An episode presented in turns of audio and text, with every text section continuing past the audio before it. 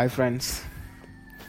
Today's Friday, and I'm too lazy for Friday. I have to do my Juma. My exams are ongoing, and can't study. What to do, guys? Tell me some ways to study and overcome this laziness.